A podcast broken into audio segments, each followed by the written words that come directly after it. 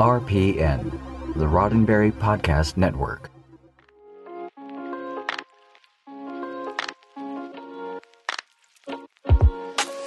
Every Star Trek fan came to Star Trek in their own way. Each of us has a tale to tell about how we found Star Trek and why we stayed. This is your Star Trek story. I'm Allison Pitt, and this Star Trek story comes from Paul. Dear Allison, I thought I'd tell you about my Star Trek story. It is, quite literally, a first slash oldest memory because I can't tell you how old I was or what year it was. I was playing with my parents' TV and happened upon the Corbomite maneuver. I could say that it was like nothing I'd ever seen before, but because the memory is so old, I couldn't have had anything to compare it to, I can't even tell you with certainty what a little boy like me would have found attractive in that show without parsing it through a lifetime of being a Star Trek fan. I was lucky. My first episode was a great one. My first experience of sci fi was a great one. I could just as easily have come across Lost in Space. My first childhood hero, Kirk, was a great one. What I can tell you is my parents owned a black and white TV. I didn't experience Star Trek in color until I was 12 years old. I knew that it was in color because my dog eared copy of The Making of Star Trek showed blue phaser fire on the front cover and had three color pictures on the back cover Gamesters of Triskelion, Mirror Mirror, and The Apple, I think. But for my young childhood, TV was black and white, and so was Star Trek. When I was 12, we moved to a new town, and our neighbors were Star Trek fans too. They had two teenage girls a couple of years older than me and watched Star Trek in the afternoons as a family. They were very kind and patient, allowing me to join them when I got home from school. We had a game we would play. Who could name the episode first? And we all got so good at it that at one point we could call it as soon as the Enterprise appeared on screen. The music or the color of the planet would give it away. They had a color TV. My father took me to Washington, D.C. in 1982, where I insisted we go see Star Trek The Wrath of Khan in the theater near our hotel. This was before pre sales and assigned seating. We waited in line a whole showing before we were able to get in to get seats. It was worth it. When Next Generation premiered in 1987, I was about to leave the country to go traveling. I asked my brother to record all the episodes of the first season, and when I got back a year later, he proceeded to spoil the death of Tasha Yar before I could see the episode. In grad school, I had a professor who was fascinated with stories about artificial intelligence. He was convinced that a computer couldn't really think like a human unless it was shaped like a human. He was a big fan of Data. I argued with him at the time.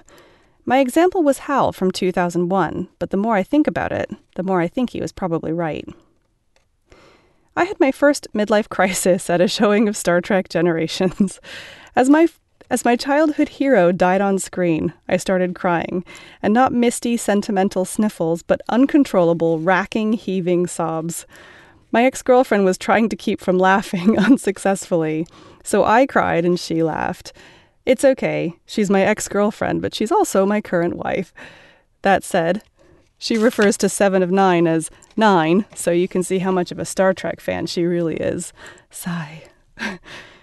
when my wife and I moved to LA, she had a job at the J. Paul Getty Museum. One of the security guards who greeted her every morning was the father of Michael Dorn.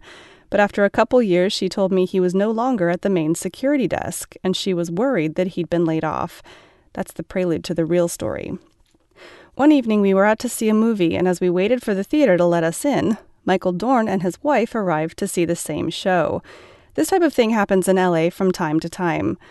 My wife mentioned that he looked exactly like his father, and I said she should ask about him, and that I'm sure he would appreciate a personal question rather than adoration from a slobbering Star Trek fan. As he passed, she asked if his father still worked at the Getty.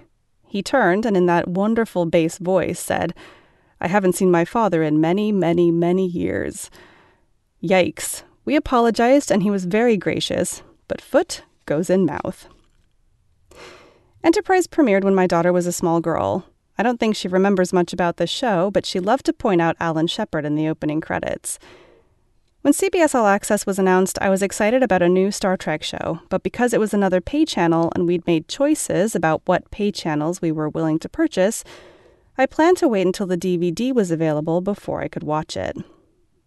I think I managed something extraordinary.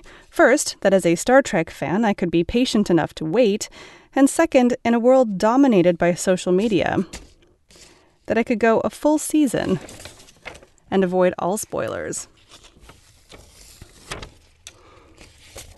When we vacationed in Europe last summer, my daughter realized we were able to stream European Netflix. European Netflix shows Star Trek Discovery. I could binge watch Discovery on vacation. After a full day of sightseeing, we'd get back to the hotel, and I would watch a couple episodes while my family slept. We're about caught up. My daughter is now in college. She called me last year and needed to know the name of the next gen episode Measure of a Man because she wanted to discuss it with one of her professors who's fascinated with artificial intelligence. We've come full circle. That's my Star Trek story. I hope you found it interesting. Yours in Star Trek, Paul.